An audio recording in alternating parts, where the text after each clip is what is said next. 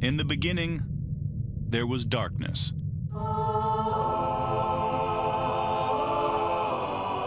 Then, there was Paul Brown. Paul Brown transformed the game.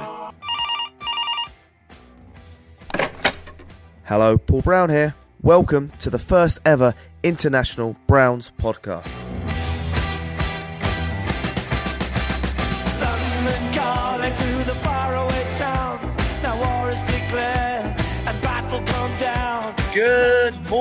Cleveland. We're finally there. The bye week is over, and I'm here with Iain. Right, right, right. Jack is on a plane to the game. Unlike me, he's making no effort to come on the podcast. But anyway, Iain, how are you? I'm good. I'm good. Yeah, it was a long bye week. You know, we're in the middle of doing our shows with Jack. Uh, we can pull 10 minutes of his time to do our positional groups. There's no doubt about that. But for the most part, we're back to playing Browns football. We're back to practicing. You know, certain players are back to practice, and we got a pretty formidable opponent coming in. Or we're actually, uh, we are going to a pretty formidable opponent in Miami, Florida this weekend, of which several of our lads are going to be there at the game to watch that live. Yes, a big shout out to Jack and Jack. Jack and Jackson, as we call them, just so we don't have to confuse them. Uh, Larry's out there.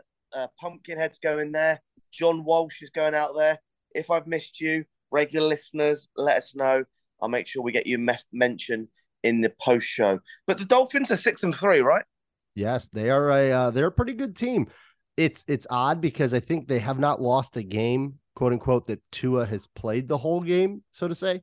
Because obviously he, they lost the Bengals game, which he got knocked out of, and a few other ones. But yeah, they're uh they were just in Chicago last weekend, and I got to watch them against the Justin Fields led Chicago Bears, and it was an offensive shootout. So if Did you like to the game? points, no, no, no, I watched that on TV. Soldier Field's one of the most horrendous stadiums to try to get to for locals. You, it, cold, windy, walking. No, stay at home. I'm like you, Paul. I'm just I'm more of a fan of watching games at home. It looks like an old Coliseum with a uh, space rocket on the top. Yes, and when we drove by it, you I think said that is the ugliest looking stadium I've ever seen. So, the thing I know about the Dolphins, it's quite limited, but they've got a lot of weapons. Is that right? That is correct. So obviously, Tua Tagovailoa is your quarterback, and then they have Jalen Waddle and Tyreek Hill as your kind of speed demons on the outside. Tyreek Hill was obviously brought over from Miami via free agent. I'm sorry, from Kansas City via free agency, and Jalen Waddle was the Alabama receiver they drafted in the top, I think six uh, a couple years ago. So yeah, they are formidable in the passing game. And their running back is former Browns running back Raheem Mostert, whose wife, I believe, is from Cleveland. Wow. So, So, do, do you know what? This is a real like blur in my mind. I can't remember him playing for the Browns. it wasn't the longest stretch. He was, a, I believe, he was a camp body that we brought in. He had some injury issues, which has kind of been just the story of his career. But he's a guy with very good top end speed, meaning once he gets going, he's very fast. The thing with him is, is he doesn't have great vision. He was out in San Francisco for a little while, um, you know, as their primary running back, but he's just he cannot get over that injury bug. That's his issue. But I mean, this is a guy. He's I think he's about 30 years old now, so he's been in the league a little while, and good for him, kind of Hey. just bouncing around. He's 30 years old, and it sums up my Browns fandom. Is yeah, I started supporting the Browns properly in 2016. He was with the Browns in 2015 in December, and then we waived him. It looks like in it looks like we waived him in uh, in uh, December, basically. Yeah, so 2015, you're talking about the Mike Pettine years. Yeah. Uh, It's crazy, but yeah, no, I mean the Dolphins, they're a good team. I mean, there's no doubt about And, it. Is, the Dolphins, like, what other players should we be looking out for?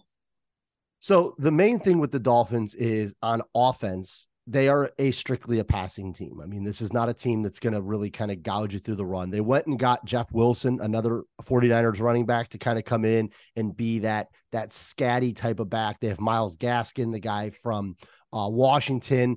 He's the one that's kind of been replaced, so to say. Uh, their big free agent signing in the offensive line was going to get Terron Armstr- Armstead, the guy from the Saints. They brought him over to play left tackle. They got um, they got a decent crew of receivers to complement Waddle and Tyreek Hill. You know, they have Trent Sherfield, who's a little bit of a speed scat guy. And then they have Cedric Wilson, who's another guy that might see some snaps. But they also have, and you me- remember Jack talking about him, Mike Gesicki. So Gesicki is kind of a Tight end. yeah, tight end, but he's a wideout. He doesn't really line up like a David Njoku does. He flexes more out wide. He's a big boy out of Penn State. He sees targets. He's tough in the red zone. So if you're talking about red zone defenses, that's likely where you're going to have to watch Gesicki because I mean he's just a big boy. He can jump. So that's just one of those things where you worry about Tyreek Hill and Jalen Waddle between the 20s because of their speed, their ability to get deep. You know, obviously it's nice having Denzel Ward coming back, but at the end of the day, you know, the Browns have to make sure that if the Dolphins do get their get themselves inside the red zone, they keep an eye on Mike Gesicki. Great. And on the defense, um, Emmanuel Ogbah, I remember him for the Browns. Yeah, former uh former I believe 33rd overall pick, I believe for the Browns. I think he was our first pick of the second round that year. Uh, uh, then there's also um, a Well, the player that was one- heavily linked with the Browns, Bradley Chubb. Yeah, I was gonna say they just went out and acquired Nick Chubb's cousin, which I just learned that. I guess I I mean obviously they have the same last name, but I never assumed that people are related. But I did see something that Nick Chubb and Bradley Chubb are cousins. So there you go. But yeah, they they have a little bit of a trio of pass rushers. You obviously mentioned uh, Emmanuel Ogbah, um, who you know gets into the rotation for them quite a bit, and then you also have um, Melvin Ingram, the guy that Jack has pounded the drum about. Bradley Chubb, and then also they have this rookie. They got Jaelan Phillips. So those are kind of your four edges that they'll cycle through to bring heat at your quarterback. And then inside, they have former first round pick Christian Wilkins. He's a guy, Zach Sieler. He's going to be a guy you see in there. Raekwon Davis is a big boy in the middle. Um, Ohio State people may remember, you know, they have uh, a couple linebackers. Um, what else? Jerome Baker is the one I'm thinking of. Jerome Baker is the guy from Ohio State. And then their big boys, their safety uh, in the back, Jevon Holland. They've got known guys into coverage. Xavien Howard's a guy that you you know was a big contract. They pulled a lot of money out of him. Eric Rowe is a guy that's bounced around the league quite a bit. So listen, it, it's one of those things where the Dolphins have a lot of names on defense. You know, Trey Flowers is another one that's out there playing edge. They have a lot of guys that you've heard of. But Paul, last week, the Bears were moving the ball on them quite easily. It, it was very interesting to watch how this defense with all these top names just really struggled. I mean, yes, Justin Fields is a freak in terms of how his ability to run the ball. But at the end of the day, the Bears were moving the ball up and down the field against the Dolphins and hung, I think, 32 points on them. So they added a pass rusher in Bradley Chubb. But I do think this is a game where the Browns offense can impose their will. They're not a very physical team. Yeah, I, I watched uh, some of the game on the red zone last week, and I noticed the Dolphins going for it a lot on four four and one. It didn't work out for them. Well, it's just one of those things where they're that's not what they're built to do, right? Mostert's more of an outside zone. He's kind of a very poor man's Nick Chubb, you know, and that's from his days in San Francisco when he was running that wide zone as well. But at the end of the day, their offensive line, outside of Terron Armstrong, uh, their right tackle Brandon Shell is not very good. Uh, Connor Williams, the center, is pretty decent in terms of what he's able to do. They've got a pretty big hole there on the left guard. Robert Jones isn't exactly somebody I'd be, you know, too too worried about. I don't think he's going to do. But you know, when you talk about guards, you're talking about guys that are going to be lined up against our D tackles, which you know we've already talked about them enough. Uh, the other guard's pretty decent. Robert Hunt, uh, the third year guy out of the Louisiana Raging Cajuns. But listen, the idea is the Tua is going to drop back in shotgun and they're going to want to throw the ball. And then they're going to run out of that. But at the end of the day, you're talking about 11 personnel being pretty much their standard with their tight end being a wide receiver. So this is you're going to be talking about three man and four man fronts, very similar to what the Chiefs used to run a few years ago. So I wouldn't be surprised if the Browns dip back into that defense they ran against the Bengals. And the idea being you're not as worried about Tua running the ball as you would somebody like Lamar Jackson. Now, can Tua run? Yeah. Does he want to run? No. Obviously, with his history of concussions, he's going to be taking it very easy in terms of when he wants to get hit. You're probably going to see some cover two, some cover three man, similar to what they did against the Bengals to try to keep these receivers in front of them. I don't think you're going to see the Jabril Peppers. We're going to play this guy in Euclid type of scenario, or in this case, Fort Lauderdale. But the Browns are going to put a cap on trying to keep that ball underneath. So if you're a Browns fan, save your fire Joe Woods tweets when you see, oh, well, how is Tyreek Hill that wide open five yards down the field or six yards down the field? The Browns are going to give him the underneath stuff because you don't want to give him the 70 yarder over the top, which we know they're very capable of. We've seen it happen. One of the things the Dolphins really benefit in, Paul, is scramble drills, right? So if the if Myles Garrett can rush Tua out of the pocket and it becomes, you know, scatterbrain syndrome here, that's where Tyreek Hill can just say, I'm going to sprint directly across the field faster than everybody and get open. So that's another thing that the Browns have to do is maintain their discipline and maintain your coverages because when Tua starts to scramble, it can get real dangerous real quick. What do you think the score going to be? I'm going to go with a high scoring game on this one. I'm going to go with 35 34. Oh, you're you're literally putting up some big points on that one.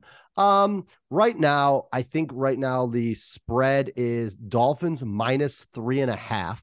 So they're basically saying that on a neutral field, this is going to be a pretty even game. I mean, they give you three points for the home. They have the over under set at 50, 49 and a half. So I think Vegas agrees that there's going to be some points.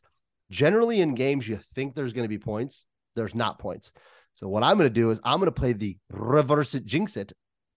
I think the Browns, Kevin Stefanski is going to put on the ball cap this week. Write this down, Paul. Write this down. I'm telling you, this is what's going to happen. Stefanski is going to say, "You know how I stopped Tyreek Hill. You know how I stopped Jalen Waddle. You know how I stopped Tua Tagovailoa. I run the ball. I run the ball. I run the ball. I control the clock. You may remember this, Paul. A couple years ago, the Raiders came to the wonderful grounds and ran the ball for like seven and eight minute drives. They're going to milk the clock. The Browns are not going to play hurry up. They're going to try to play a nice ball controlled game. And then they're going to try to keep those boys on the sideline. I'm bringing this in Browns 27, Dolphins 24. So the over hits, not quite into 30s because I think people are thinking shootout, 60 points, 27, 24. Browns are going to win this one based on ball control. York's going to hit two bangers from the the beautiful hmm. sun down in the south because let's not forget he's used to kicking down there. Miami, LSU, Bayou, Florida, not all that different. York's going to be good. Field's going to be good. Weather's going to be good. Jack's going to get a sunburn. Undoubtedly, things you can guarantee and right. But I think the Browns are going to control this clock. I don't think the Dolphins are going to have that many possessions. And I think that's going to be the strategy. Where are you going to be watching the game on Sunday? Right on my couch beautiful NFL Sunday ticket. I put the Browns on the big screen. I put all the other games in the little multiplex scrambler system on the other one. Just how we do it. So, but who do you think on offense, Paul, are going to be kind of your game balls? Going to go very safe. I don't normally do safe. Chubb. Chubb. it's like, yeah, I'm going to tell you about running the ball. What about offensive line? Do you think the offensive line, anybody's going to have a, a Teller's back? Teller's back. Uh, Denzel Ward's back. Njoku's still teetering. We're not 100% sure if we're going to have him, but you think the offensive line, because they got a formidable opponent, that defensive line. They got to control that line of scrimmage. Yeah, I'm thinking a, a big a big game from uh, Joel. Oh, you're just, you're just going all reliable. Paul's like, all right, who are the two best players on the Browns offense? Joel Bitonio, Nick Chubb. Um, right, defense. Well, on offense, I'm going to give you mine. I think that you're going to see a good game out of Donovan Peoples Jones. And I think the reason is, is Mike McDaniel, former Browns wide receiver coach, now coach of the Miami Dolphins, is going to say, you know what, Amari Cooper? No.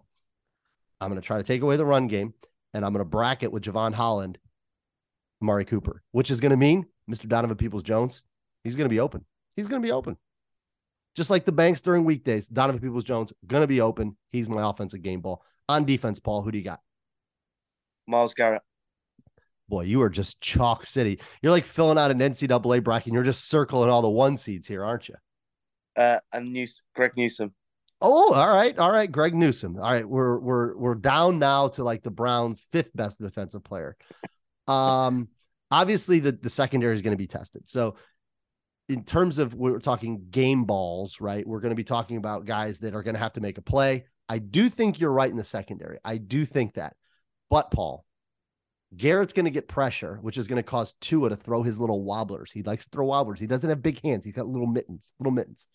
The ball's going to wobble, and our guy, he's going to overcome all the criticism he's got.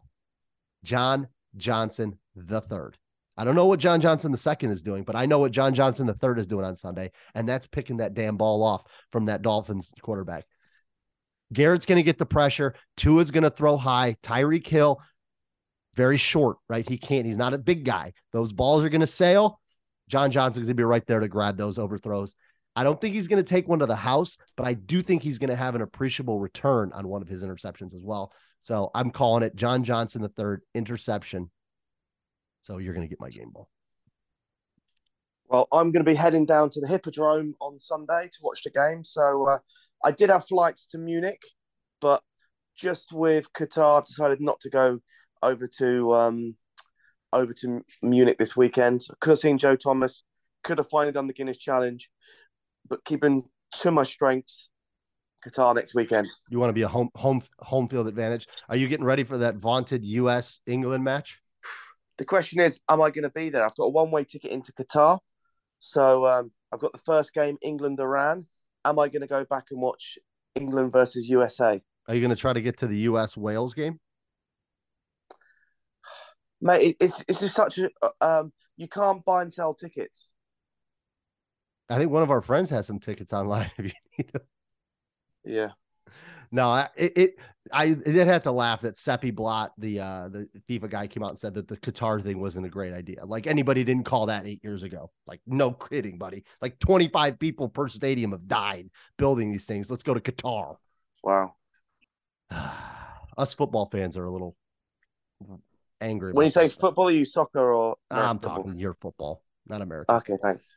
So I, you know, when listen, when I'm on your show, I have to abide by your rules. Okay. No, come on, Matt. I, I feel like you can do what you want on this show now. No, I know. But in recapping everything, I think the Browns are going to have a three phase game uh, on Sunday. I think the special teams is going to fire. I do think Bojorquez is going to get that little 10 yard shank out of his way. York's going to make his kicks. I think the Browns are going to come out and surprise some people, right? I think that they're starting to hit a stride. I think the bye week brought some people back for them. So, in terms of some of those injuries, getting them back, you know, I think having Denzel Ward to be able to run with Tyreek Hill is going to help. I'm telling you, Paul, I think the Browns are going to surprise people. I don't know. My heart tells me they win, obviously, but my brain says I would definitely take the Browns and those points because three and a half get me over that field goal. It could be one of those ones that's 24 24, and then Jason Sanders or Cade York hits that game winning field goal. I think it's going to be a close game. I think Jack and Jackson are going to thoroughly enjoy themselves down in Miami. And I'm just curious how much sunburn Jack does get before his week at Disney. I'm going to give him because Jack doesn't like letter grades. He's going to be pl- uh, A plus sunburn in Miami. And we're talking English pink, um, no sun cream. He is going to look like a lobster. He's going to be medium rare. But it, Iain, I've got a shoot. I've got a Guinness challenge in 10 minutes. I need to get to the pub. Um, great talking to you. And I just want to finish up by saying, go Browns. Go Browns. And if you haven't had an opportunity, go back, take a listen to the shows. Jack and I did some breakdowns. Jack did some breakdowns. What what it means for the Browns rosters, the future. Also, if you don't follow him and subscribe to the OBR, go there. He had a nice article come out recently about comp picks. That's a number one question we get with comp picks. Understand how they work. Go check it out. On that note, go Browns. Paul win the Guinness Challenge and Jack SPF 50 at a minimum.